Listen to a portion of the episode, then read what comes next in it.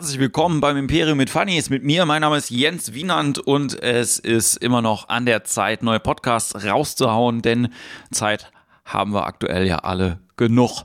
Und ich freue mich aktuell wirklich sehr viele Rückmeldungen zu bekommen von befreundeten Künstlern, die jetzt auch alle irgendwie daheim hocken und sich versuchen, die Zeit zu vertreiben mit unterschiedlichsten Sachen. Viele Leute gehen auf Instagram live, das habe ich jetzt auch schon ein paar Mal gemacht. Viele Leute sind jetzt auf Twitch und streamen da verschiedene Angebote. Wir machen mit dem Impro-Theater Mannheim nächste Woche die ersten kleinen Versuche und ich äh, werde wahrscheinlich auch nochmal privat mit so ein paar ja, Workshop-Ideen rausgehen. Aber das alles findet ihr am ehesten auf den Social Media Plattformen, genau. Ähm, ich komme auch gleich zum Gast heute. Ne? Also wir brauchen da gar nicht irgendwie lange drum rumreden. Jetzt auch die, äh, ihr merkt, die Geschwindigkeit wird ein bisschen höher von den äh, Folgen, wann die auch immer rausgehauen werden, weil äh, wirklich ein paar noch in petto sind.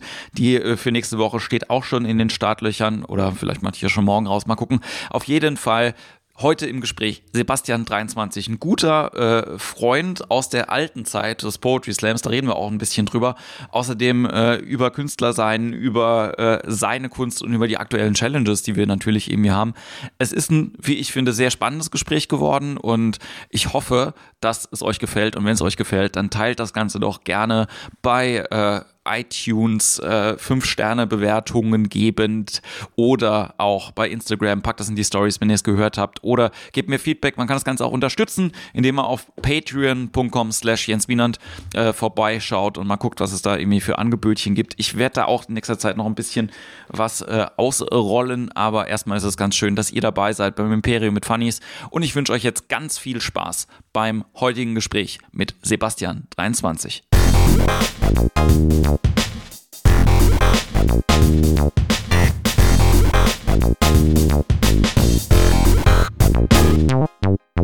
Ich freue mich sehr über dieses Gespräch mit Sebastian 23. Hallöchen, grüß dich.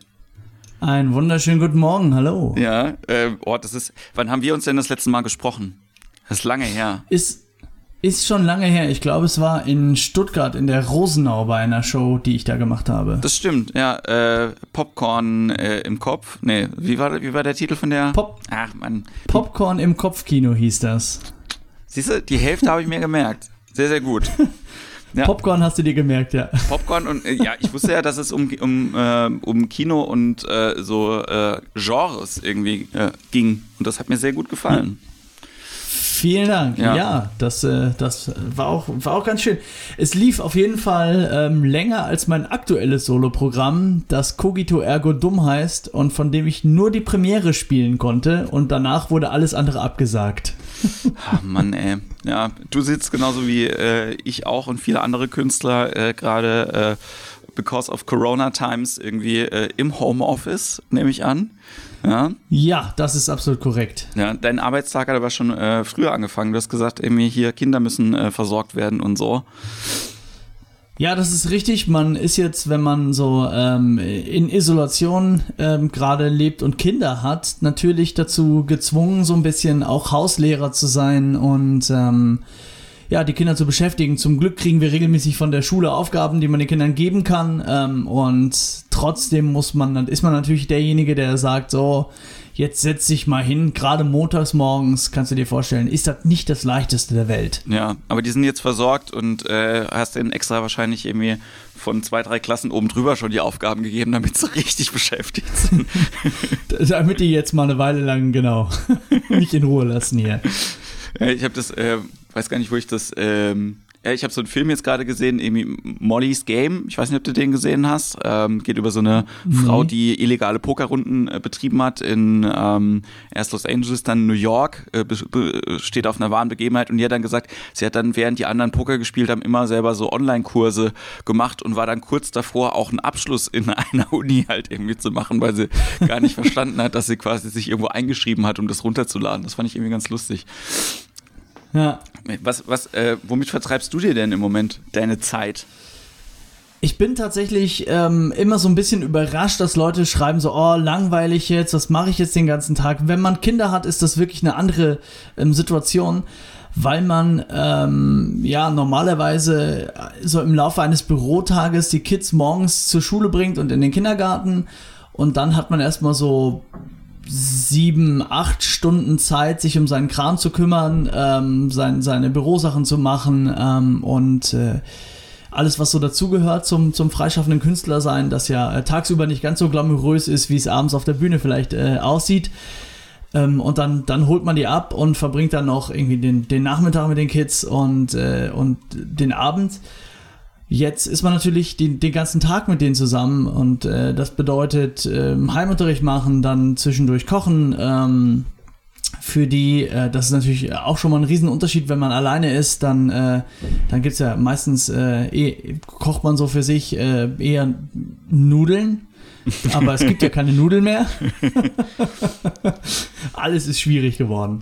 Ähm, und äh, ja, so muss ich gucken, dass ich so zwischendurch meine Lücken finde, in denen ich mich um meinen Kram kümmere. Ähm, das bedeutet in erster Linie, dass ich äh, aktuell jeden Abend eine Live-Show auf Instagram mache, also im, im Livestream dort ähm, und mich dort mit Gästen unterhalte. Und ich produziere jetzt regelmäßig wieder YouTube-Videos. Ähm, das ist zum Glück nicht ganz so aus der Zeit gefallen wie ähm, wie äh, Skype oder was ICQ-Nummern habe ich gesagt. ICQ. Ich habe hab ohne Scheiß ICQ. Eine, eine, Mail gekriegt äh, mit, dem, äh, mit dem Hinweis darauf, dass man auch wieder über ICQ erreichbar wäre. Ja, aber es ist, ja, ähm, ja. also ich, ähm, hast du, hattest du schon ein Zoom-Meeting? Das ist jetzt so der neueste Scheiß. Das ist, nee, ich hatte keinen. Ich, ich hatte kein Zoom-Meeting bis jetzt. Wir, äh, ich, ich arbeite ja auch in einer kleinen Veranstaltungsagentur, ähm, die jetzt eben auch sehr viel umstrukturieren muss, weil keine Veranstaltungen stattfinden können. Und wir überlegen jetzt eben Poetry Slams zum Beispiel online zu machen. Äh, das läuft im Moment alles noch über, über Skype-Konferenzen. Ich bin aber zu einer Zoom-Konferenz eingeladen und schon ein bisschen aufgeregt. Die soll Anfang April stattfinden. Ja, es ist wirklich cool. Also es macht sehr viel Spaß. Ich habe jetzt äh, selber ein paar Mal teilgenommen. Ich habe auch ähm, neulich einen Workshop gegeben, habe dann quasi selber einen Raum gehostet. Also es ist wirklich echt cool. Macht äh, sehr, sehr viel Spaß, muss man sagen. Das, ähm, und die, das Krasse ist halt, die Aktie von denen ist halt durch die Decke gegangen. Ne? Innerhalb der letzten zwei Wochen ist, glaube ich, so das einzige Unternehmen global, das wirklich zugelegt hat. Ja? Neben, äh, ja. neben einigen äh, anderen Sachen. Aber das Ding ist ja auch, du wirst ja wahrscheinlich gerade, du hast ja gerade gesagt, ne, eine neue, neue Premiere ist jetzt gerade gelaufen. Du hast das Buch gerade fertig geschrieben. Künstlerisch hast du ja erstmal quasi jetzt schon alles weggearbeitet gehabt irgendwie. Und ähm, ne, also ich, ich kenne dich ja auch eigentlich als Arbeitstier, ne? Du bist ja eigentlich die ganze Zeit irgendwie immer noch am, äh, noch ein Projekt irgendwie parallel, noch irgendwas anderes, aber gerade wenn man ein Buch veröffentlicht hat und quasi die dementsprechende ähm, Showpremiere schon gespielt hat, dann wird ja wahrscheinlich erstmal eher so, oh, das habe ich jetzt gerade gemacht und ähm, ich ruhe mich jetzt mal so ein bisschen drauf aus und daher kann ich mir das äh, schwer vorstellen, dass du jetzt jeden Tag trotzdem am Rechner sitzt und dann, äh, ich sage jetzt mal, kreativ dann ähm, noch mehr rausholst, oder? Ja, das ist äh, schon absolut richtig. Eigentlich äh, ist es immer so ein bisschen so eine, so eine Wellenbewegung. Manchmal ähm, gibt es so Phasen, in denen ich ganz intensiv, ganz viel schreibe. Ich habe jetzt äh, in, innerhalb der letzten zwölf Monate drei Bücher rausgebracht.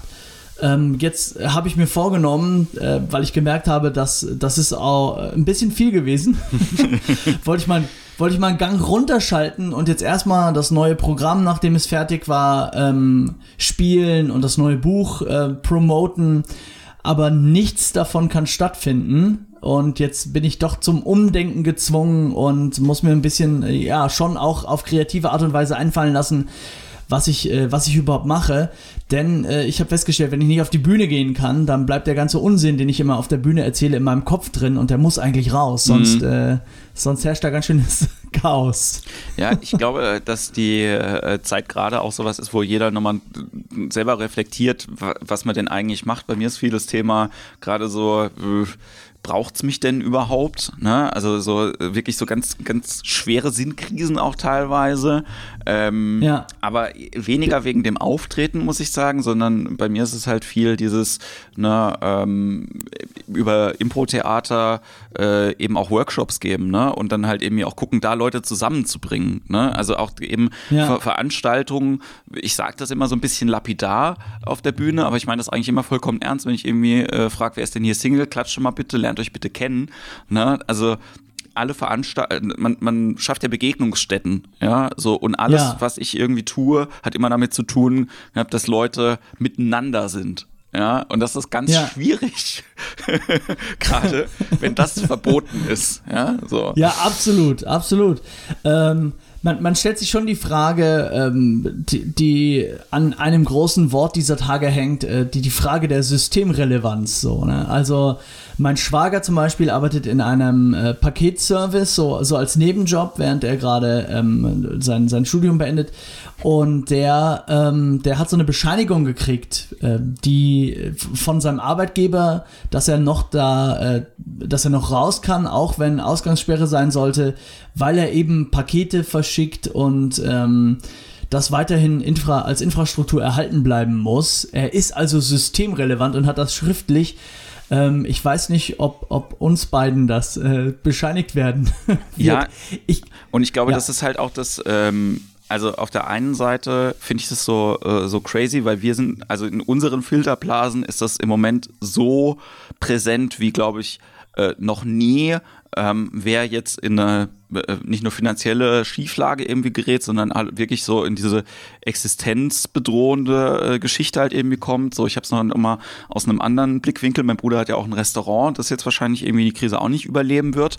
Ähm, ja. Dass man halt irgendwie merkt, okay, äh, es gibt ganz viele Leute, für die ändert sich im Moment gar nicht so viel. Ne? Also äh, zum, oder die warten jetzt halt ja, einfach ab, bis ja. es normal weitergeht. Und für, für, ganz viele Leute ist diese Zeit wirklich nochmal eine Krise, nicht nur auf dem äh, sag jetzt mal, äh, auf dem Bankkonto, sondern wirklich in diesem, okay, was mache ich denn eigentlich die ganze Zeit? ja? so, ähm, und äh, wenn man das sowieso, als Künstler hast du den Struggle ja sowieso dauernd. Ne? Also ja. ähm, im Vergleichen mit anderen Leuten oder äh, ne? ich habe gestern mich äh, auch drüber unterhalten, dass ich gesagt habe, so, ey, finanziell habe ich das nie gehabt, dass ich irgendwie gedacht habe, ich muss mich mit irgendjemandem vergleichen. Ja, überhaupt nicht. Mir macht das ja auch nichts aus, wenn er irgendwie, äh, solange du über die Runden kommst, das ist ja auch cool, ja. wenn du vor 30 Leuten halt irgendwie spielst und andere Leute spielen halt vor 300, da ist ja kein Hate irgendwie da. Ne? Aber nee. jetzt gerade in der Zeit, wo die einzige Währung die Aufmerksamkeit ist, finde ich es schon wieder krass, irgendwie sich so zu, äh, zu gucken, wer macht denn was und ne, ähm, ne, du, du hast eine Live-Show irgendwie und gehst auf, auf Insta Live oder ne, die, ja. die, die Leute sitzen zwar daheim und haben jetzt irgendwie, ich sage jetzt mal, zehn Stunden frei zur Verfügung, aber die sind ja eben auch rationiert. Ja, und dann ja, zu gucken, stimmt. ändert sich die Filterblase, kann man noch mehr machen, mache ich was für meine Fans oder erreiche ich neue Leute? Das finde ich schon ganz spannend aktuell. Da, das äh, sehe ich auch so, ist eine, ist eine ganz äh, ja, verschobene Situation. Wir ähm, ja, es ist so ein bisschen ungemütlich geworden, ne? wenn so die, äh, die Perspektive ähm, nicht mehr ist, ähm, habe ich irgendwie, habe ich vielleicht nur 1000 oder 1500 Euro im Monat, dann ist mir, also da kann ich ja mal meine Miete von bezahlen und kann mir was zu essen holen. Und dann kann mir relativ egal sein, ob andere Leute 10.000 oder 100.000 Euro äh, im Monat verdienen, die sowas ähnliches machen. Aber wenn die Frage ist, verdiene ich 0 Euro, während jemand anderes halt irgendwie 1000 Euro äh, verdient oder weiter 10.000 Euro verdient, das äh, ist gleich nochmal eine ganz andere ähm, Fragestellung. Aber äh, ich, ich glaube, was wir, äh, wenn ich so, wenn ich so gerade darüber gesprochen habe, ob ähm, Kultur und das, was wir machen, so systemrelevant ist, ich glaube, da ist man zu leicht dabei zu sagen, dass das, also sich selber in Zweifel zu ziehen. Ich glaube, ich kriege auch ganz viel das Feedback, ähm, äh, dass äh, ich, es, es ist am besten zusammengefasst worden in einem Tweet, den ich gelesen habe, der sagte so, ja, Leute, wenn ihr äh, denkt, dass Kultur nicht systemrelevant ist, euch äh, die Isolation und die Quarantäne vor, äh, nur ohne Filme, Serien, Musik, Bücher, und all diese Dinge. Und Pornos. und Pornos stand noch und drin. Das, äh, Pornos, äh, genau.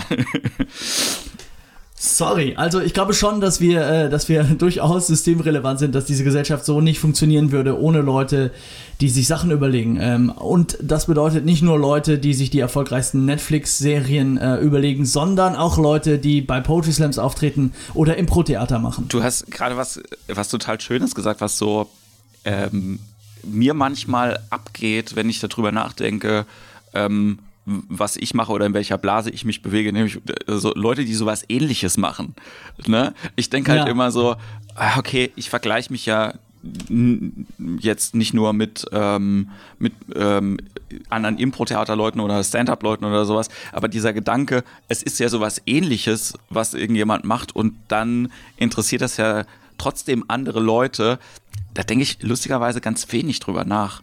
So, obwohl, ja, ne, es gibt ja viele Leute, die wir, die wir beide halt irgendwie kennen, die äh, äh, extrem erfolgreich geworden sind aus, äh, aus dem Poetry Slam oder eben, äh, ne, die, die man äh, irgendwann mal auf so Kleinkunstbühnen irgendwie gesehen hat und sich dann irgendwie wundert, ja. Äh, wie das auf einmal passiert ist, ne? so, dass jemand so ja. erfolgreich irgendwie ist. Ähm, und das einerseits motiviert es mich auch immer und auf der anderen Seite denke ich halt auch schon immer ohne diese Krisenzeiten, ja, es ist crazy, weil ich das manchmal gar nicht nachvollziehen kann, dass es so erfolgreich ist, weil es gar nicht so viel Unterschied irgendwie gibt zu anderen Künstlern. Weißt du, was ich meine? Ja, ja, ich, äh, ich, ich, weiß das schon, genau. Also das ist äh, ganz oft ähm, habe ich so das Gefühl, das liegt dann auch ein bisschen am Zufall und daran, im richtigen Moment an der richtigen Stelle zu sein. So und äh, und äh, ansonsten äh, ist das aber im Prinzip nichts anderes, was die Leute machen, die die Stadien füllen äh, mit, mit ihren Shows äh, und, und, dem, was wir ähm, machen. Und ich glaube, dieser Unterschied ähm, ja, wie gesagt, der fällt gar nicht so ins, ins Gewicht. Ähm, ich habe auch null Neid. Ich bin wahnsinnig äh, äh, zufrieden damit, dass äh, meine Shows äh, meistens ganz okay besucht sind, ähm, so dass da so, wenn ich solo unterwegs bin, so 100 Leute kommen, manchmal auch 200. Ich brauche da keine 10.000 Leute und ich kenne auch genug Leute mittlerweile, die dann 10.000 Leute bei ihren Solo-Shows oder bei ihren Konzerten sitzen haben. Ähm, die sich dafür aber nicht mehr ohne von jedem angelabert zu werden durch die Innenstadt bewegen können. Und das, also ganz ehrlich, will ich nicht. Also ich, ich so wahnsinnig berühmt zu sein, dass mich, äh, dass mich jeder die ganze Zeit anlabert und ich nicht mehr irgendwie, wenn es wieder erlaubt ist, rauszugehen, äh, rausgehen kann, weißt du? So eine, so eine, so eine, so, so eine Isolation aus einem Erfolg heraus, äh, die würde mir keinen Spaß machen. Das verstehe ich sehr, sehr gut. Ich finde es auch äh, crazy. Ähm also um jetzt mal so einen äh, Common Ground oder äh, irgendeinen Namen zu sagen, der glaube ich groß genug ist, dass man sich darüber unterhalten kann.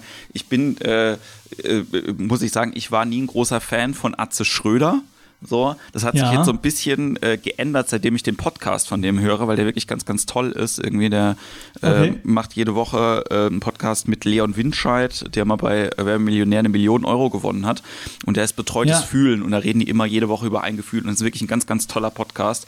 Und äh, darüber habe ich auch gedacht, so, ich habe den halt auch noch nie live gesehen. Ne? Ich habe, äh, außer dass ich mal bei ähm, beim Comedy-Preis irgendwie war und dann hat er irgendwie eine Laudatio gehalten. Das war das Einzige, was ich von dem irgendwie gekannt habe. Aber ich fand den auf der Bühne nie interessant.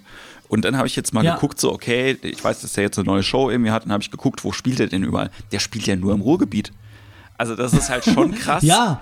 Ähm, es, ist, es ist ein bisschen abgefahren. Das äh, liegt aber so ein bisschen an so einem Lokalphänomen. Ich kenne das in erster Linie von, äh, von Leuten aus Bayern. Ja. In, in Bayern gibt es ganz erfolgreiche Kabarettistinnen und Kabarettisten, die da vor Tausenden von Zuschauern spielen, aber wenn die nach Köln kommen, dann kommen so 50. Ja. Also es ist so eine lokale Berühmtheit. Und bei Atze ist es, glaube ich, auch ein kleines bisschen so. Im Ruhrgebiet äh, füllt der riesige Hallen.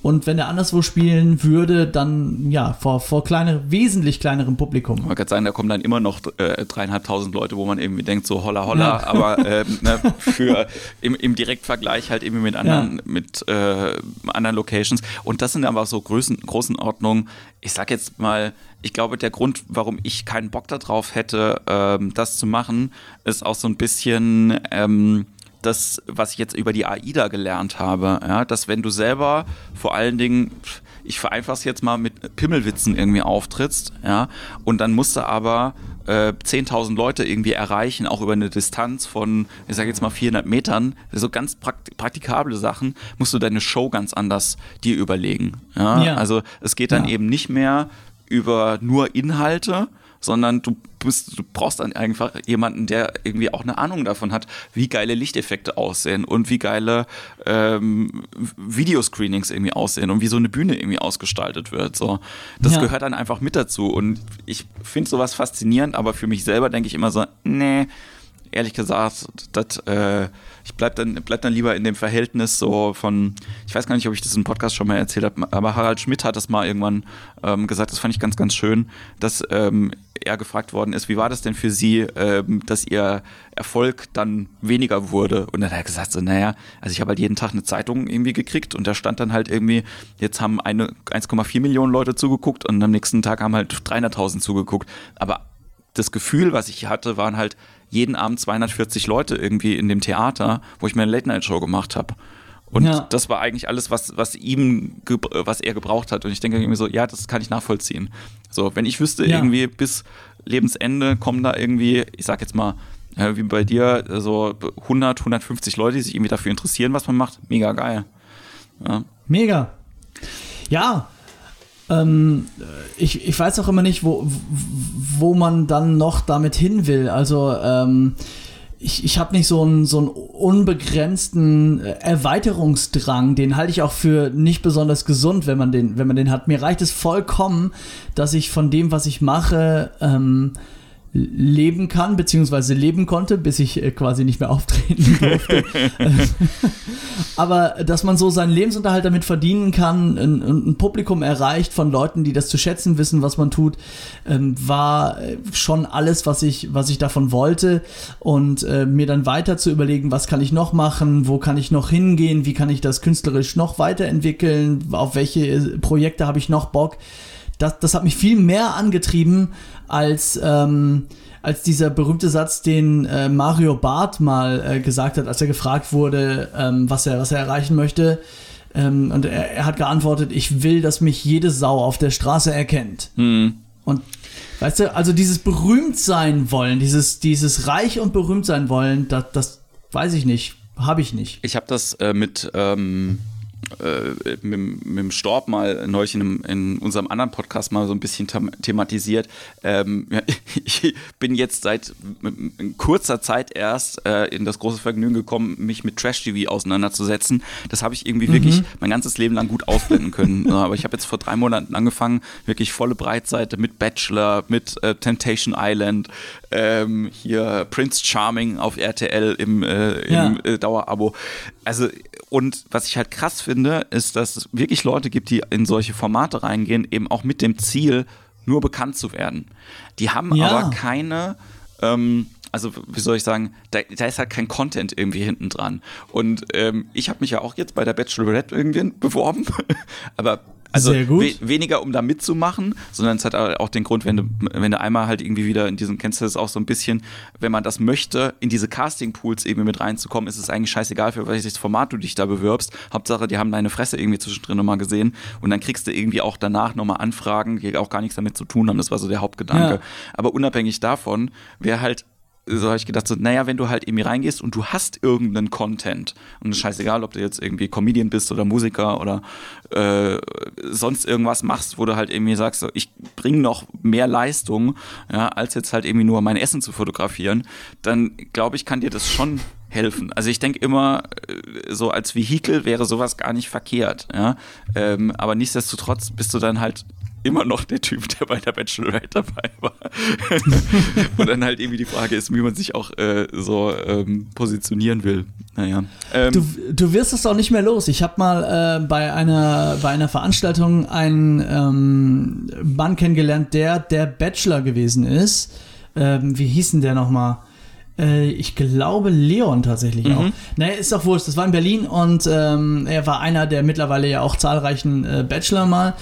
Ähm, und äh, der hat danach sich umorientieren wollen so ein bisschen, ähm, hat weiterhin natürlich irgendwie seine so Social Media Kanäle bespielt, aber er wollte eben auch so ähm, so ein bisschen Leute interviewen, ein bisschen ähm, inhaltlichen Content bieten und nicht nur einfach hübsch aussehen.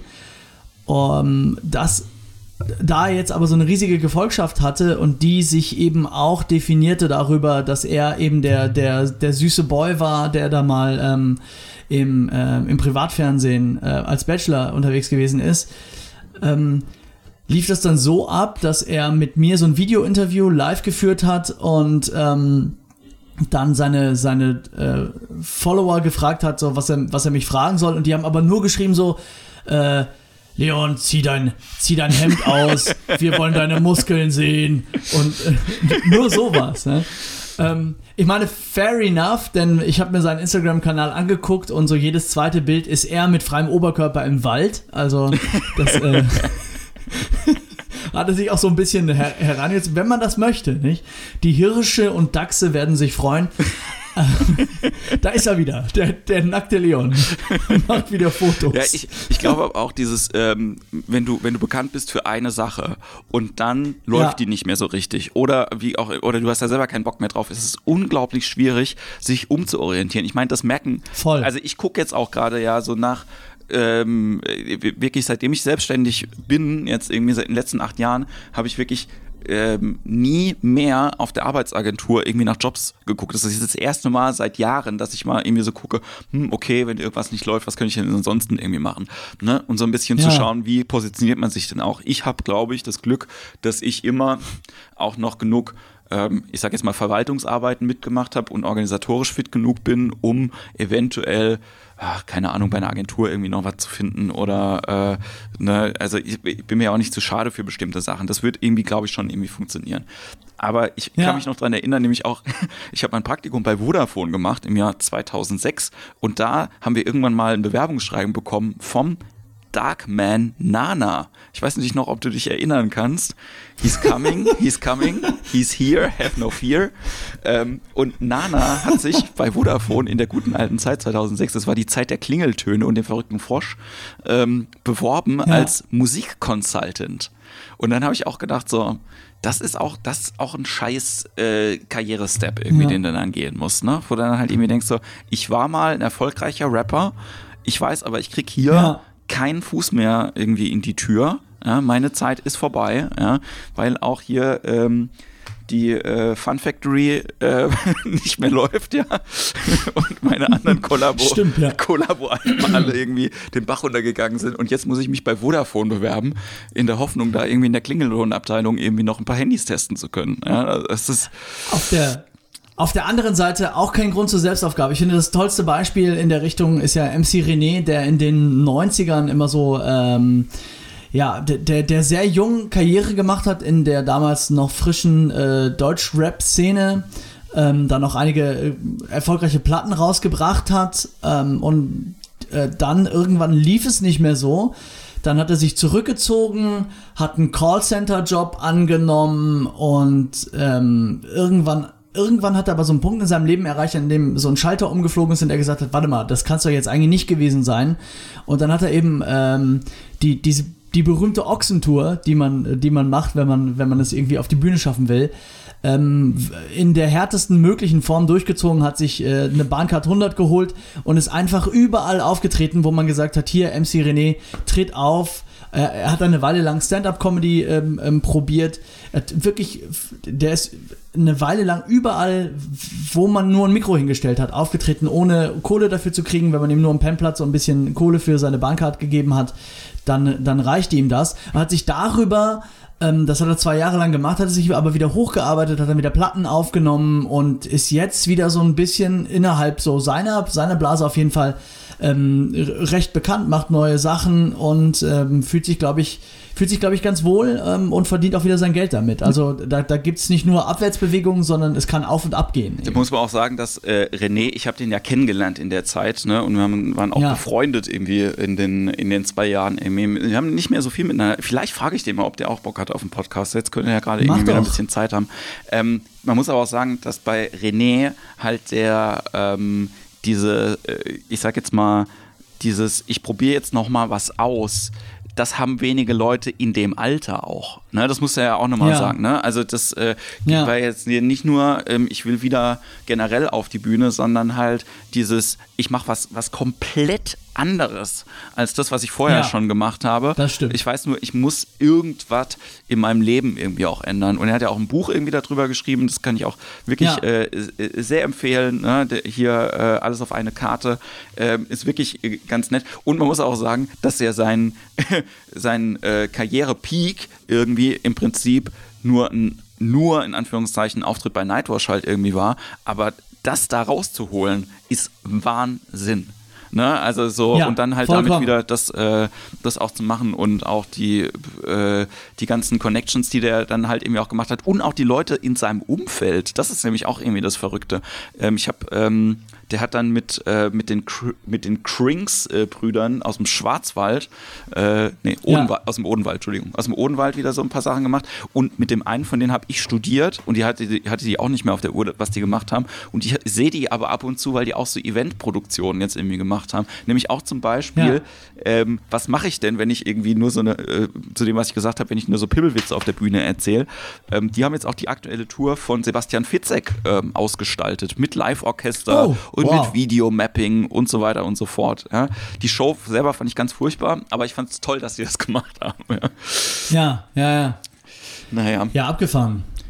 Also, ähm, ich, ich finde es aber ein ganz spannende, ähm, einen ganz spannenden Anschlussgedanken auch da, dass wir im Grunde genommen ja jetzt dadurch, dass wir nicht mehr auf eine Bühne raus können, nicht mehr raus können zu den Leuten, in so einer ähnlichen Situation sind. Wir sind gezwungen dazu, ähm, viele Dinge neu zu denken und ähm, sind jetzt auch nicht mehr ähm, 18, also ich besonders nicht, ähm, müssen müssen aber nochmal neu ansetzen. Ähm, und das nicht nur in Bezug auf äh, das, was wir künstlerisch machen oder was ich künstlerisch mache, sondern bei mir eben auch als Veranstalter von Literaturshows und von Poetry Slams, Lesebühnen, Workshops, Schreibtreffen, all diese Dinge, die ich gemacht habe, in denen ich äh, ja, jahrelange mittlerweile äh, ja, mein erster Poetry Slam Auftritt ist 20 Jahre her. Es ist jahrzehntelange Erfahrung, die ich ge gesammelt habe ähm, darin Live-Shows zu organisieren auch.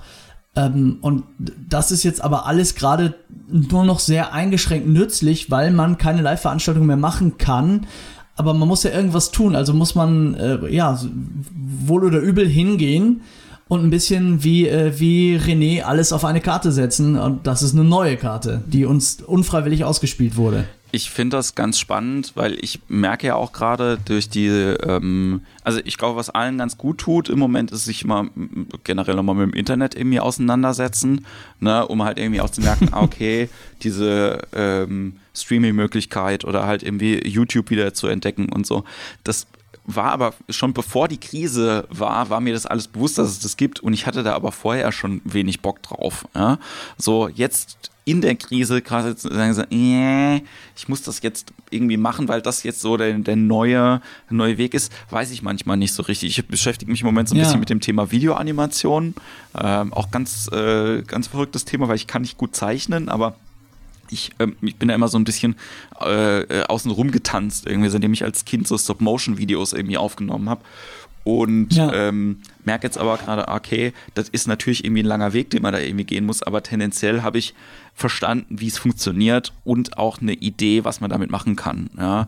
Und dann vielleicht ja. auch einen guten Kanal, wo man es reinpushen kann und wo es dann irgendwie auch Leute interessiert. Ja? Und ich glaube, das ist schon ganz spannend, äh, so wie du sagst, irgendwie nochmal zu gucken, was sind denn Sachen, die mich künstlerisch auch interessieren. Ja? Also ähm, jetzt wäre eigentlich mal die Zeit gekommen, wo ich äh, mich hinsetze und dann doch mal, mal wieder was schreibe oder äh, ein Buch arbeite oder sonst irgendwas. Auf der anderen Seite kenne ich mich ja auch als Künstler seit zehn Jahren und weiß, in den letzten zehn Jahren habe ich das nicht geschafft, irgendwie ein Buch zu schreiben. Ich glaube, das schaffe ich jetzt auch nicht.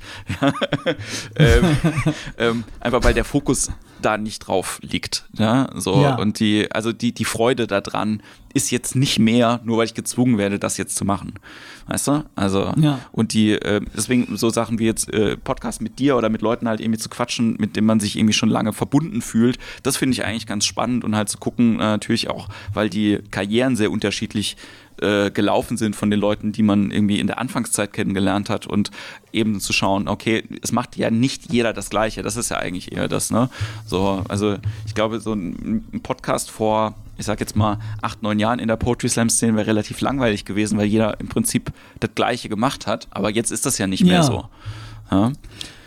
Ja, das ist äh, ja, das ist auf jeden Fall ein, äh, ein Punkt, den ich äh, auch, ich meine, ich mache keinen Podcast, sondern diese, diesen, äh, diesen Livestream jetzt seit zwei Wochen, ähm, habe aber auch in jeder Show einen, einen Gast da und äh, und das, das stelle ich eben auch fest. Die, die Leute sind äh, in sehr unterschiedliche Richtungen gegangen und es ist ganz spannend, äh, dass das auch so ähm, aneinandergereiht äh, zu, zu erleben, wie da ähm, ja, die Lebenswege sich, sich entwickelt haben. Ich meine, man kann es äh, festmachen, wenn ich mir, wenn man nicht nur acht Jahre nimmt, sondern so zehn oder 15 Jahre, ähm, da, da ist man dann auf, auf einem Poetry Slam gewesen, in, gemeinsam auf der Bühne mit Leuten, die jetzt ähm, wie Nora Gomringer den Bachmann-Preis gewonnen haben und anerkannte äh, Literaturpreisträgerin eben ähm, äh, geworden ist, mit den Leuten, die jetzt als Lumpenpack ähm, Popstars geworden ist, ja. sind,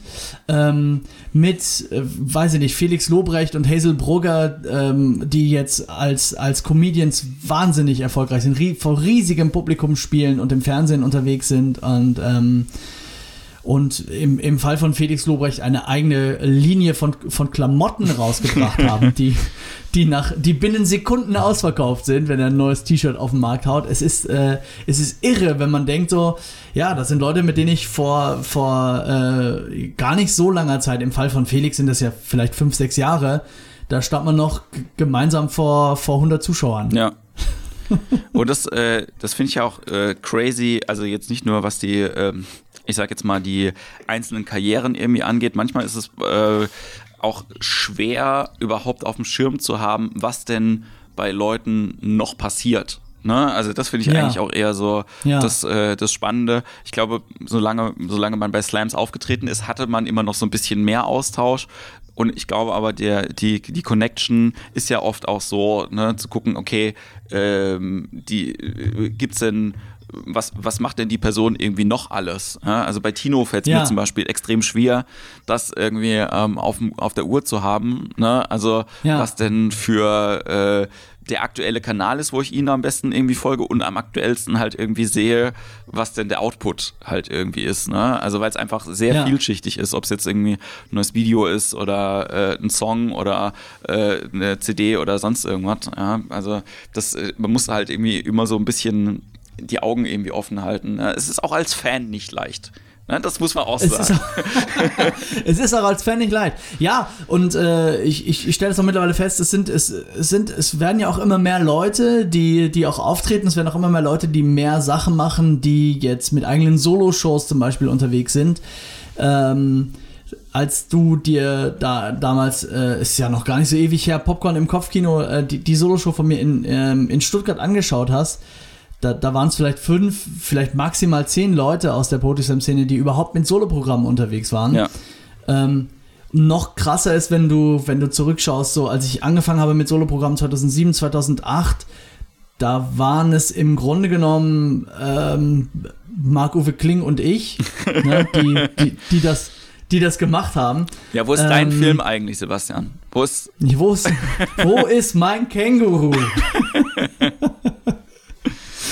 Ähm, ja, es, es, ist schon, es ist schon erstaunlich. Mittlerweile sind es, äh, sind es Dutzende von Leuten geworden, die mit Soloprogrammen unterwegs sind, aber eben genau, die, die dann auch Bücher machen, die, äh, die, die Filme drehen, so.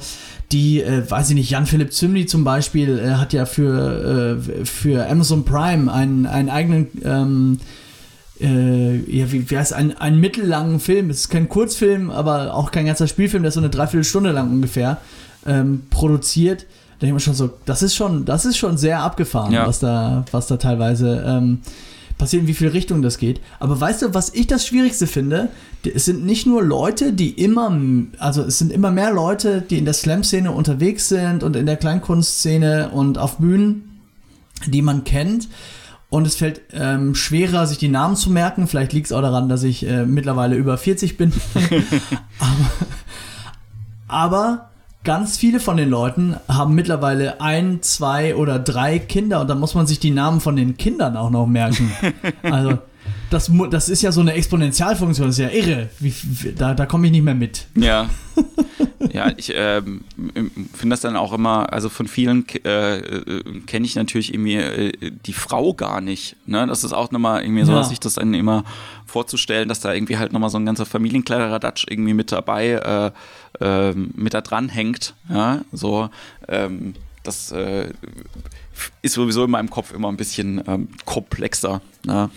Und, ja, aber und schau, Ja. Äh, was du, du, was du vollkommen, ich, äh, ich unterbreche dich ungern, aber an der Stelle ist was ganz Wichtiges, was man über die Poetry Slam Szene erklären muss, damit die Leute nicht denken, warum ist er denn so, so heteronormativ, der, der Jens auf einmal. Früher vor zehn Jahren oh, ja. äh, gab es bei Poetry Slams wirklich, und das ist ein großer Missstand gewesen, den sich niemand so richtig erklären konnte, woher es kam, aber es sind hauptsächlich tatsächlich äh, Männer aufgetreten und es gab auch, warum auch immer, einen großen Schwerpunkt ähm, auf, auf Heteromännern. Mittlerweile ist die Poetry Slam Szene glücklicherweise sehr viel diverser geworden. Es ähm, gibt durch viel Nachwuchsarbeit und auch dadurch, dass man ganz gezielt daran arbeitet, das in alle Richtungen zu öffnen, gibt es viel mehr Leute mit ganz verschiedenen Hintergründen ähm, und mittlerweile kann man eben ähm, nicht mehr nur noch sagen, so, ja, äh, was, was macht denn der eigentlich, der früher bei Slams war und hat der mittlerweile eine Frau gefunden, sondern es ist ganz, äh, mittlerweile ist es ganz, ganz divers. Ich danke dir sehr für diesen, für diesen Einschub und vielleicht muss man auch nochmal erklären, dass ja die äh, Slam-Szene, ich kannte das ja schon aus den Szenen, wo ich vorher gekommen bin. Ne? Also ich kannte ja. das,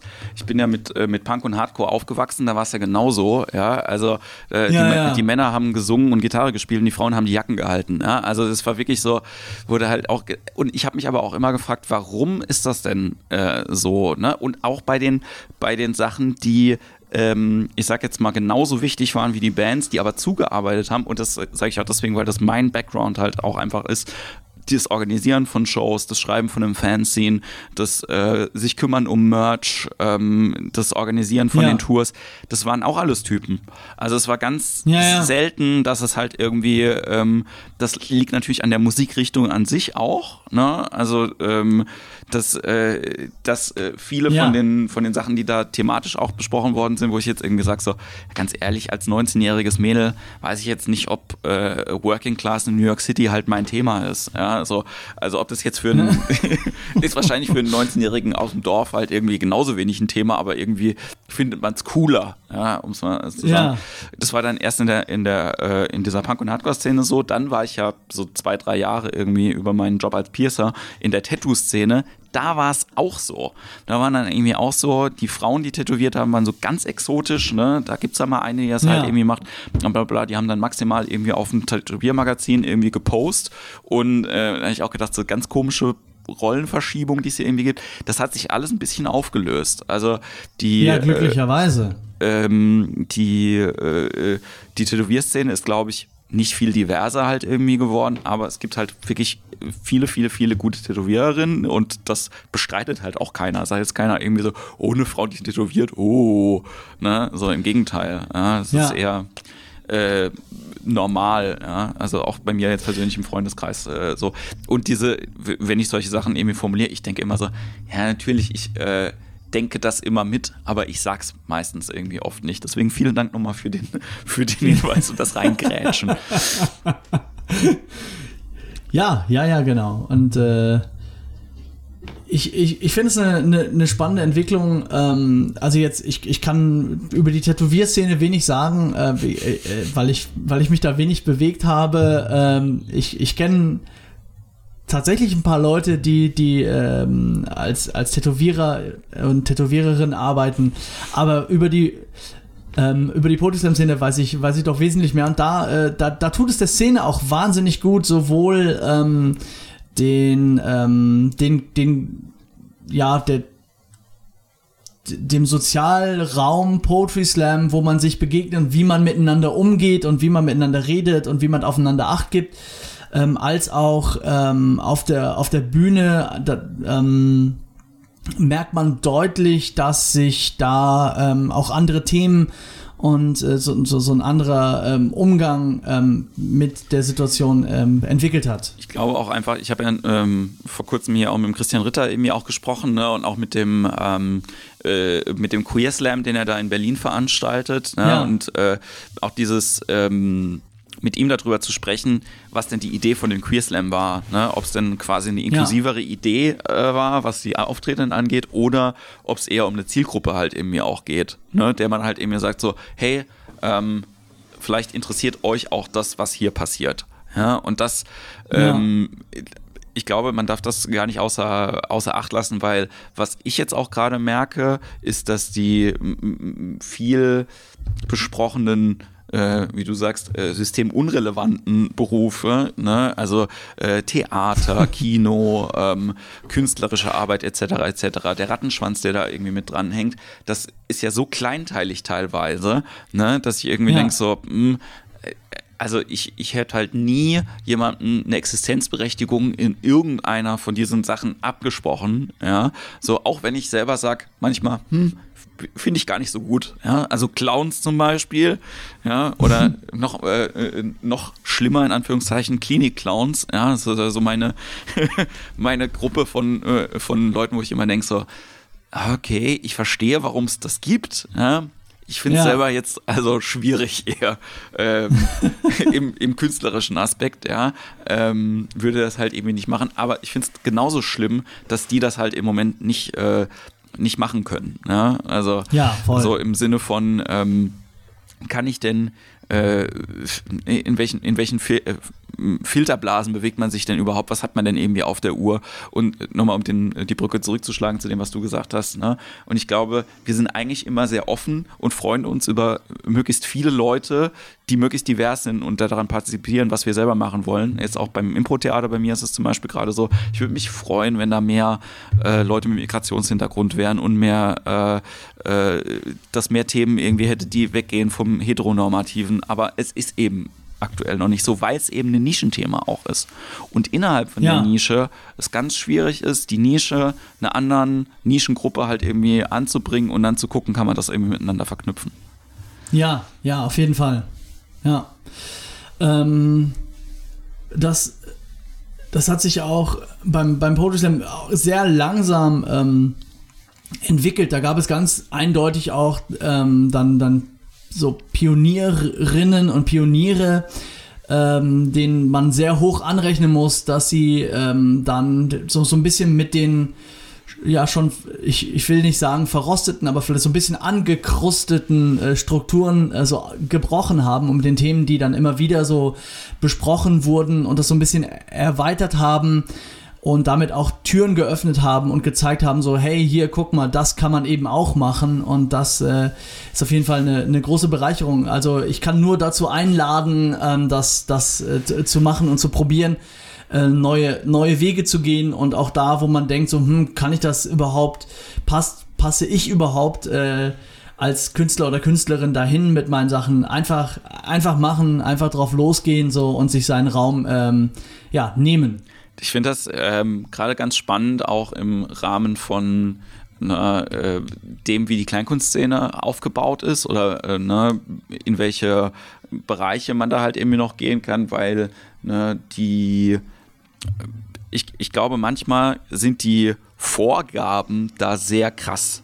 Ne? Also ja. zum, zum Beispiel ähm, ich kenne es jetzt vom Stand-up, ne? da gibt es ja viele, viele, viele äh, Möglichkeiten jetzt irgendwie, wenn man sagt, ich will Stand-up-Comedy machen, aber dann muss es halt irgendwie auch relativ ähm, darauf ausgerichtet sein, ähm, Typ oder Frau ja, oder divers, steht mit Mikrofon auf der Bühne und ansonsten nix ja, beim Slam ja. genauso, ja, und sobald du halt irgendwie jetzt eine, wir, wir haben das immer so ein bisschen äh, belächelt halt eben gesagt, ne, die brennende Hamsterjonglage, ja, gerade, ähm, ja. ich vermisse die ehrlich gesagt ein bisschen. Also ich, äh, bei Kunst gegen Mars hatte ich das ab und zu, dass da so Leute waren, wo ich gedacht ja. habe, okay, das hier ist sehr absurd, aber gleichzeitig freue ich mich auch immer darüber, wenn irgendjemand sowas macht wie hawaiianischen Tanz und dazu irgendwie noch einen äh, konsonanten Lautgedicht halt irgendwie aufsagen. Also ich finde das eigentlich immer ganz, dass so jemand kackt halt immer ab, weil den Leuten auch nicht der Platz gegeben wird, um gut da drin zu werden, natürlich. Ne? Also ja. ähm, das äh, und ich denke zum Beispiel irgendwie, wo hast du denn die Möglichkeit zum Beispiel deine Skills von diesem weiß nicht, ob du das immer noch machst, mit äh, äh, gleichzeitig gutturale äh, Laute äh, zu machen, darüber ja. eine Melodie zu singen und Gitarre zu spielen, äh, außer in deiner eigenen Show. Ja, so. Das stimmt, ja. Ja, ähm, da muss man auch sagen, ähm, das ist auch ein bisschen einer der Gründe, glaube ich, warum Poetry Slam in Deutschland äh, so, so viele Zuschauer hat und es in anderen Ländern nicht so gut funktioniert, weil uns hier oft auch so ein bisschen diese Kultur der offenen Bühnen und der offenen Stand-up-Veranstaltungen ähm, noch gefehlt hat. Es entwickelt sich langsam, äh, unter anderem mit, mit Kunst gegen Bares und so solchen Formaten, die äh, ähm, zu Recht auch in vielen, vielen Städten mittlerweile funktionieren. Aber ganz lange ist Poetry Slam eben auch die einzige Möglichkeit gewesen, wenn man ähm, gedacht hat, so, ich, ich möchte mich in Richtung Comedy entwickeln ähm, oder Kabarett machen oder was auch immer. Wo kann ich das denn mal ausprobieren? Wo kann ich mit, einem, mit einer selbstgeschriebenen Nummer auf die Bühne gehen? Ähm, und wenn, wenn du jetzt nicht gerade in Köln oder in Berlin gewohnt hast, dann äh, warst du ja fast schon gefühlt gezwungen, das, das mal beim Poetry Slam zu machen, weil, weil wir halt jeden und jede auf die Bühne äh, lassen. Wobei die Leute, die dann da Stand-up-mäßig halt irgendwie sich ausprobiert haben, relativ schnell meistens wieder raus waren. Ne? Also da gibt es dann auch wenige Leute, die dann halt gesagt haben, so okay, äh, so, weil es auch ein Paradigmenwechsel ja. ist. Also in dem Moment, das habe ich selber halt ja. gemerkt, es ist so krass. Ähm, ich glaube, der, der Punkt, wo ich dann auch ich sage jetzt mal, weniger Slam gemacht habe, war einfach der, wo ich gemerkt habe, ah, meine Anmoderation funktioniert gerade besser als der Text. Ja. Also, wenn, also und das war viel Arbeit, ne, dahin zu kommen. Ja. und ähm, dann aber auch zu merken, okay, gut, ne, das, äh, was, was will ich denn eigentlich machen? So, und äh, ja. Texte vorlesen macht mir immer noch äh, großen Spaß, aber ähm, weniger halt in einem, in einem Slam-Kontext, sondern jetzt halt eben, wenn ich jetzt ein neues Programm mache, zu merken, so, okay, vielleicht könnte ich mal wieder was vorlesen zwischendrin, einfach um mal einen anderen, anderen Tempo, äh, ein anderes Tempo reinzukriegen oder ähm, eine andere Sichtweise halt irgendwie einzunehmen oder, oder, oder. Ja, aber ja. das mit den brennenden Hamstern, das. Äh, Wo sind die brennenden Hamster? Wo sind die brennenden Hamster? Ja. Aber ich finde es, äh, glaube ich, ich, ich weiß nicht, ob du da zustimmen würdest, aber ist es nicht fast schon so eine stereotype ähm, Karriereentwicklung von Leuten, die dann irgendwann beim, beim Stand-up landen, dass man ähm, erst zum Beispiel eine Band hat und dann merkt so zwischen den Liedern, da erzähle ich kurz was und das finden die Leute, ne, vielleicht besser als ja. die Lieder oder finden, finden es wahnsinnig lustig und dann merkt man so, okay, dann entwickle ich das, das weiter ähm, oder man ist bald beim Poetry Slam, findet seine Anmoderation, äh, die, die machen einem mehr Spaß, weil letztlich geht es ja auch nicht nur um die Publikumsreaktion, sondern ähm, ich glaube so, so, so Comedy, Stand-up-Comedy zu machen und improvisierte Comedy zu machen, ist ja etwas, was man ähm, für das man so ein, so ein Gefühl auf der Bühne, dass, dass man das mag, dass einem das Spaß macht, äh, erstmal entwickeln muss. Und das ähm, ja, kann man zum Beispiel dann merken, weil man gerade sowieso mit anderen Sachen auf der Bühne war ja. und ist und in diesem Kontext sich das dann mal traut, auch mal ein bisschen zu improvisieren. Ich glaube, dass die ähm, also mein erweiterter Gedanke, den ich dazu habe, ist, dass es in beide Richtungen gehen kann. Ich glaube, dass du mhm. ähm, so wie aus ähm, äh, das Lumpenpack äh, tritt halt beim Songslam ähm, quasi beim, beim Nationals halt irgendwie nachts um zwölf besoffen irgendwie auf ähm, als Grundidee und dann ein paar Jahre später im äh, Fast Forward durchspulen hast du eine komplett äh, eine komplette Band, die ähm, als ähm, also komplett anders funktioniert, weil es halt nicht mehr darum geht, irgendwie lustig äh, zu sein und das zu transportieren über Musik, sondern darüber halt irgendwie Musik zu machen und das quasi so unterhaltsam ja. zu machen, dass es super appealing ist für Leute. Ne? Also dass diese ja. Transformation, die kann ja in verschiedene Richtungen halt irgendwie auch gehen. Ne? Also ich merke das ja auch jetzt zum Beispiel äh, gute Horrorfilme, die ich irgendwie letzt ich, ich habe richtig viele Horrorfilme gesehen, wo Comedians irgendwie auftreten, wo ich auch gedacht habe, so das ist eigentlich keine ähm, also keine schlechte Entwicklung, ja? weil äh, Comedy und Horror ja ungefähr gleich funktionieren, was den Spannungsaufbau ja. und den Pressure Release irgendwie angeht und diese Faszination ja. halt irgendwie für ich sag jetzt mal menschliche Abgründe, das sind jetzt auch, da tritt jetzt kein Pete Holmes, macht jetzt keinen Horrorfilm, aber es gibt halt so Amerikaner, wo du halt irgendwie denkst, naja, wenn das so ein bisschen darkes Material irgendwie hast, kannst du schon nachvollziehen, in welche Richtung das halt irgendwie auch geht. Wenn ich jetzt was schreiben würde, würde ich wahrscheinlich auch keine Komödie schreiben, sondern auch eher ein fantastisches Buch. Ja, so irgendwie einfach, weil mich das, ja. weil mich das fasziniert. Und auf der anderen Seite hast du aber auch ähm, jetzt gerade beim, beim Thema Musik, äh, gerade jetzt in dieser Woche auf Platz 1 ist Heaven Shall Burn.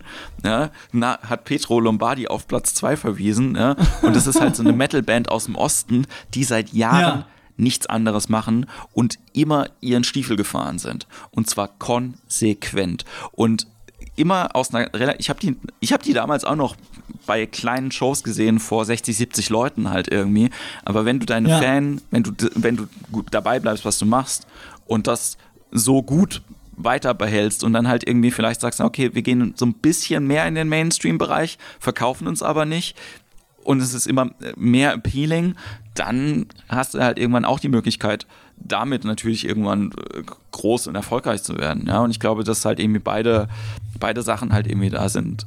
Ja, also beide Wege. Ja, klar. Beim, ja, ja, das stimmt schon. Ja, ich, ich langweile mich halt zu schnell, um quasi den Weg komplett durchzugehen. Ich merke dann immer, es kommt irgendeine Abzweigung und merke ich, ja, ich mache jetzt mal ein Theater auf oder äh, ich mache jetzt mal. ja, ist halt so. Ja, Na klar, was man äh, so macht. Oder äh, ne, hier, wir haben jetzt die Mannheimer Comedy-Schule irgendwie gegründet vor ein paar, vor ein paar Monaten, wo ich halt irgendwie als Dozent irgendwie mit dabei bin. Das sind so Sachen, wo ich halt immer denke, ja, das macht mir halt irgendwie genauso viel Spaß oder aktuell einfach mehr Spaß. Ja? Und ich habe halt ja. immer mehr Freude im, im Kontakt mit Leuten ja, als ähm, darin halt irgendwie zu merken, okay, da kommen dann 50 Leute mehr halt irgendwie in meine Solo-Show. Ja, also das finde ich zwar auch gut, weil das dann irgendwie sich auf dem Konto ja. äh, bemerkbar macht, aber für mein, für mein Gefühl und für mein beruhigtes Einschlafen ist das andere eigentlich besser. Ja, und ich glaube, da muss man halt irgendwie auch am Ende vom Tag einfach gucken, womit bin ich denn zufrieden und was macht mich denn irgendwie auch happy. Ja. Ja, ich glaube, das ist, äh, da, da sind wir jetzt schon so, so zwei, dreimal gelandet im, im Gespräch. Ist auch, ähm, glaube ich, nicht falsch, da ein bisschen beweglich zu bleiben im Kopf und ähm, und äh, nicht so sehr sich auf eine Spur festzulegen. Also es gibt bestimmt Leute, für die ist das das Richtige, die äh, wollen ähm, so, die die finden ihre Schiene und fahren die dann weiter und fühlen sich damit gut. Aber ich glaube, ein Stück weit gehört für mich zum Selbstverständnis als Künstler auch dazu, dass man bereit ist, ähm, nicht immer nur denselben Teebeutel aufzukochen, sondern auch mal, sondern vielleicht auch mal einen Kaffee zu machen. ähm, also äh, weißt du, dass man, dass man auch ja beweglich bleibt darin, was man, was man so macht. Und ich versuche das bei, bei mir ähm, sehr doll. Ich, ich frage mich manchmal, ähm, ja, wie du es gerade angedeutet hast, so ein Stück weit auch, ähm, ob es erfolgsversprechender wäre, wenn man konsequenter eine Linie verfolgen würde. Mhm. Und ähm, kann mir schon vorstellen, dass, äh, ja, weiß ich nicht, als ich zum Beispiel ähm, ähm, vor ein paar Jahren mal ein, ein Video hatte, das, das viral gegangen ist von einem Gedicht von mir, das dann wirklich millionenfach rumgeschickt wurde auf, auf Facebook und YouTube.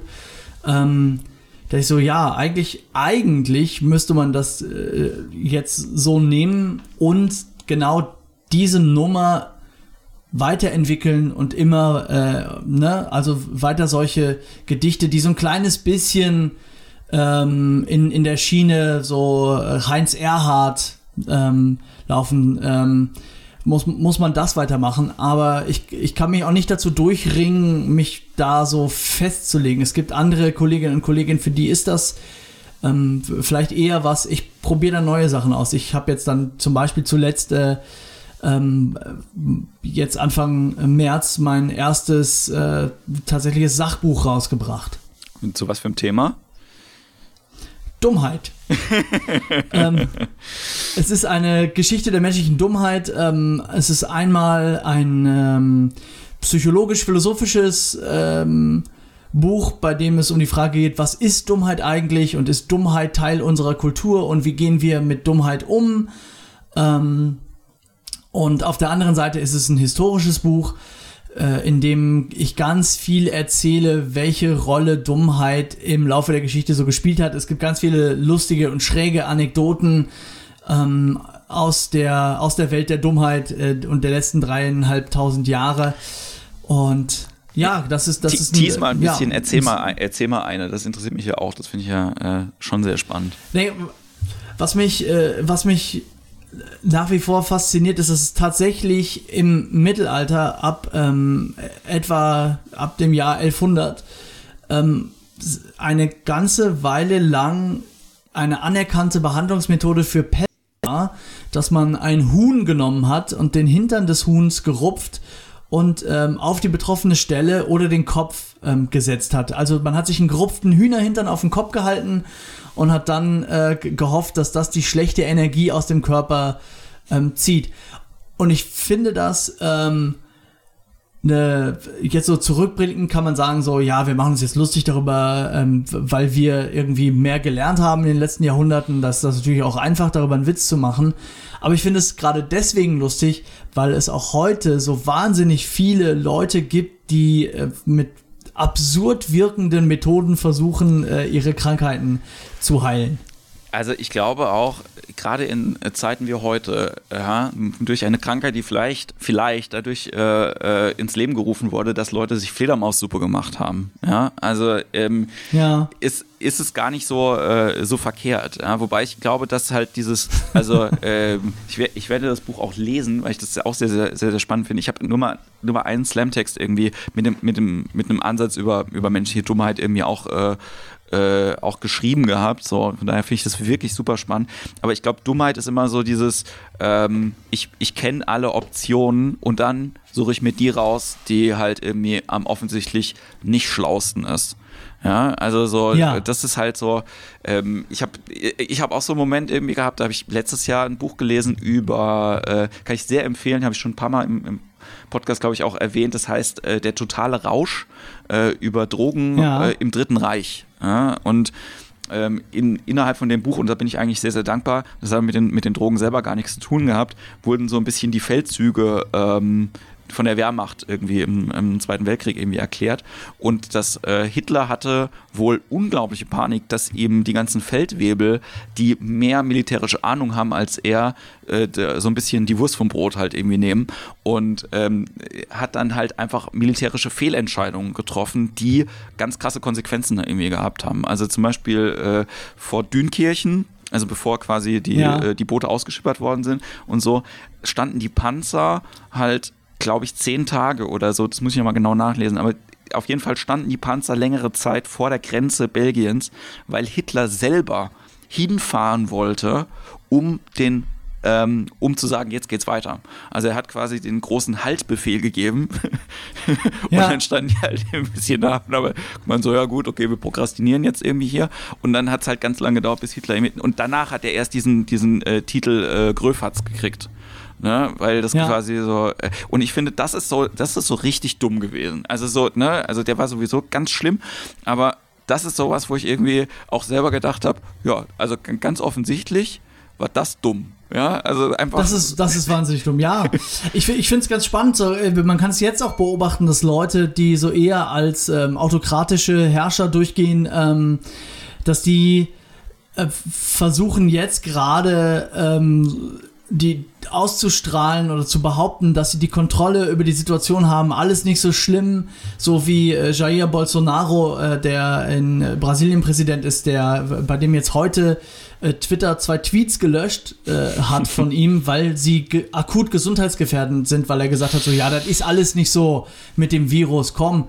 Ähm, oder, oder äh, ganz äh, schräges Beispiel ist natürlich auch Boris Johnson, der vor zwei Wochen eine Pressekonferenz gegeben hat, in der er gesagt hat, so ja, äh, alles nicht so dramatisch. Wichtig ist, dass wir weiter irgendwie, äh, dass wir, dass wir ähm, normal weitermachen. Ich war auch neulich in einem Krankenhaus, wo auch ganz viele Betroffene waren. Ich habe allen die Hände geschüttelt so und äh, und vor zwei Tagen äh, ja kommt halt raus, er hat sich er hat sich infiziert. Also ähm, ich, ich finde es schon schrill auch zu beobachten, wie mit dieser Situation teils äh, sachlich ähm, und, und vernünftig umgegangen wird und von anderen Regierungen und von anderen Präsidenten ähm, dann ja so eine so eine martialische so oh ich regel das schon und wir sind hier die Macher ähm, Mentalität ausgestrahlt wird. Genau so, so ähnlich ähm, wie in dem Beispiel das du genannt hast dass man denkt die Leute müssen die, die Kontrolle behalten und, und, müssen für sich das Gefühl haben, so ich bestimme alles, was passiert und da passt gar nicht rein, dass jetzt so ein Virus kommt und, mhm. äh, und sagt so, nee, nee Leute, äh, ihr habt eben nicht alle Faktoren äh, im Griff. Ja.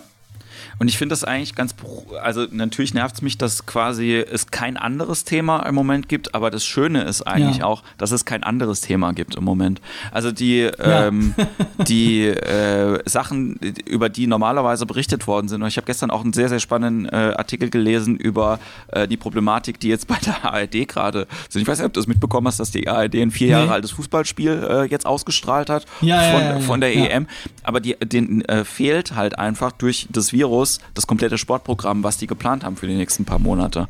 Also ja. das ist halt auch sowas, wo ich dann irgendwie denke, so, okay, vielleicht kommt jetzt meine große Stunde, vielleicht wird jetzt Darts dann doch, da treffen sich ja. nicht so viele Leute. Zeig doch das bitte. Zeig dir das. Ja, oder oder E-Sports, aber ich glaube, dafür ist die Zielgruppe der ARD ähm, leicht zu alt. Ich meine, Deutschland ist einer der, ähm, einer der Schwerpunkte. Ich glaube, der ähm, kommt nicht der aktuelle FIFA Weltmeister aus, aus Deutschland. Auf jeden Fall gibt es ganz viele berühmte äh, äh, Sportler im Gaming-Bereich, die ja. ähm, und das ist in anderen Ländern ein, viel größeres äh, Thema als hier. Wobei es natürlich äh, riesige Veranstaltungen gibt. Es gibt Leute, die auch hier Stars sind. Aber es fehlt noch so ein bisschen eine Repräsentation, ähm, auch in, in so Medien wie dem Fernsehen. Und das wäre doch jetzt eine wahnsinnig gute Gelegenheit. Das wäre super. Einfach mal eine Counter-Strike, ein Counter-Strike-Abend äh, im ZDF. Ja, wenn, ey, wenn, wenn das Buschi irgendwie moderiert, ja, oder, äh, ja. oder Elmar, Elmar Paulke, so würde ich das alleine wegen denen gucken. Also ich bin halt ein, ich mag ja. Sport ja nicht so gerne gerne, aber ich, es gibt so ein paar Sportmoderatoren, wo ich einfach ein riesen Fan bin. Ja, also äh, ja. gerade Elmar Paul, äh, Paulke, Grüße gehen raus. Ja, ich finde den so geil, den Typen. Ja, den, ich liebe den, ja. egal was der irgendwie, äh, was der irgendwie kommentiert. Ja, und ich glaube, das, das wäre auch wirklich super. Also, das würde ich mir auch ja. wirklich angucken. Ja, so, ich meine, das ist ja nicht mal, man müsste ja tatsächlich nicht mal die Sportart wechseln. Ja. Äh, man, man könnte ja eben äh, äh FIFA zocken und das moderiert ein, äh, ein Frank ja, Buschmann. bekannter Ja, genau. Wa warum nicht? Ja. Und ich meine, also wenn man jetzt auch gemerkt hat, dass sowas wie hier die Promi-WG, es gab ja die goldene Zeit, ja, wo äh, hier ähm, Günther ja auch und äh, Thomas Gottschalk improvisierend halt irgendwie äh, die, äh, die Nation irgendwie unterhalten haben und das hat jetzt irgendwie nicht funktioniert. Ja. Vielleicht einfach, weil das Thema gefehlt hat. Ja. Vielleicht wäre äh, E-Sports wirklich ein gutes Thema. Und das Krasse ist ja, die Zielgruppe ähm, die ja nicht vorm Fernseher irgendwie sitzt, die jetzt halt irgendwie äh, sich den ganzen Kram bei Twitch anguckt, wenn man die jetzt halt irgendwie auch so lange auflassen würde, dass er halt irgendwie nicht schon, nicht schon um 10 ins Bett gehen. Sportschau kommt ja, ja. erst spät. Aber ähm, das, das wäre ja auch eine Verjüngung vom, äh, vom, äh, vom Zielgruppenangebot. Ne, das kommt ja halt ja. auch nochmal mit dazu. Ja? Und äh, das könnte ich mir sehr, sehr gut vorstellen. Ja? Also das. Ähm, weiß jetzt, es kommt auch wirklich ein bisschen drauf an, was gezeigt wird. Äh, ne? Also ich weiß jetzt nicht, ob, ja. ob Minecraft das Ideal halt irgendwie wäre. Ja? Oder ähm, ähm, was, äh, Fortnite, weiß ich nicht genau. Aber ja. äh, die, ganzen, ich, die ganzen Sportsachen gebe ich dir total recht. Ja. Genau, also das, das könnte man noch machen. Das wäre auch eine tatsächliche Verjüngung. Verjüngungen beim Fernsehen sehen ja äh, diese Tage oft so aus, dass man so beim, beim WDR jetzt mal, wir machen jetzt mal was Flippiges, wir fangen jetzt mal eine verrückte, eine ganz neue Show an mit einem jungen Moderator und das ist dann halt jemand, der 50 ist. Ja. Und ich so, ja, herzlichen Glückwunsch. Ist es nicht, ja. aber, aber äh, wir kommen so ein bisschen äh, zum Ende langsam, aber ist das nicht auch beruhigend irgendwie? Also du, mein, du sagst immer selber, dass du so, dass du äh, alt bist und ich werde ja auch 40 irgendwie dieses Jahr, ja. Aber ich habe immer so das Gefühl, es gibt noch Bereiche, in denen man auch mit unserem Alter noch als Newcomer durchgeht. Ja, so. Auf jeden Fall. Äh, ich, man, man liest ja gerne davon, ich glaube, Samuel L. Jackson war 42 oder so, als er äh, durch seine Rolle in Pulp Fiction auf einmal wahnsinnig bekannt wurde. Also äh, da, da, geht noch was. Ja, und mein, mein gutes ruf, Beispiel ist immer, also äh, deutsches Beispiel auch, wo ich mich immer dran orientiere, ist Herbert Feuerstein, wo ich immer denke, ja. so, ey, der war auch quasi Ende 40, als das mit, äh, oder, oder schon Anfang 50, als das mit, äh, mit Schmiteinander irgendwie angefangen hat.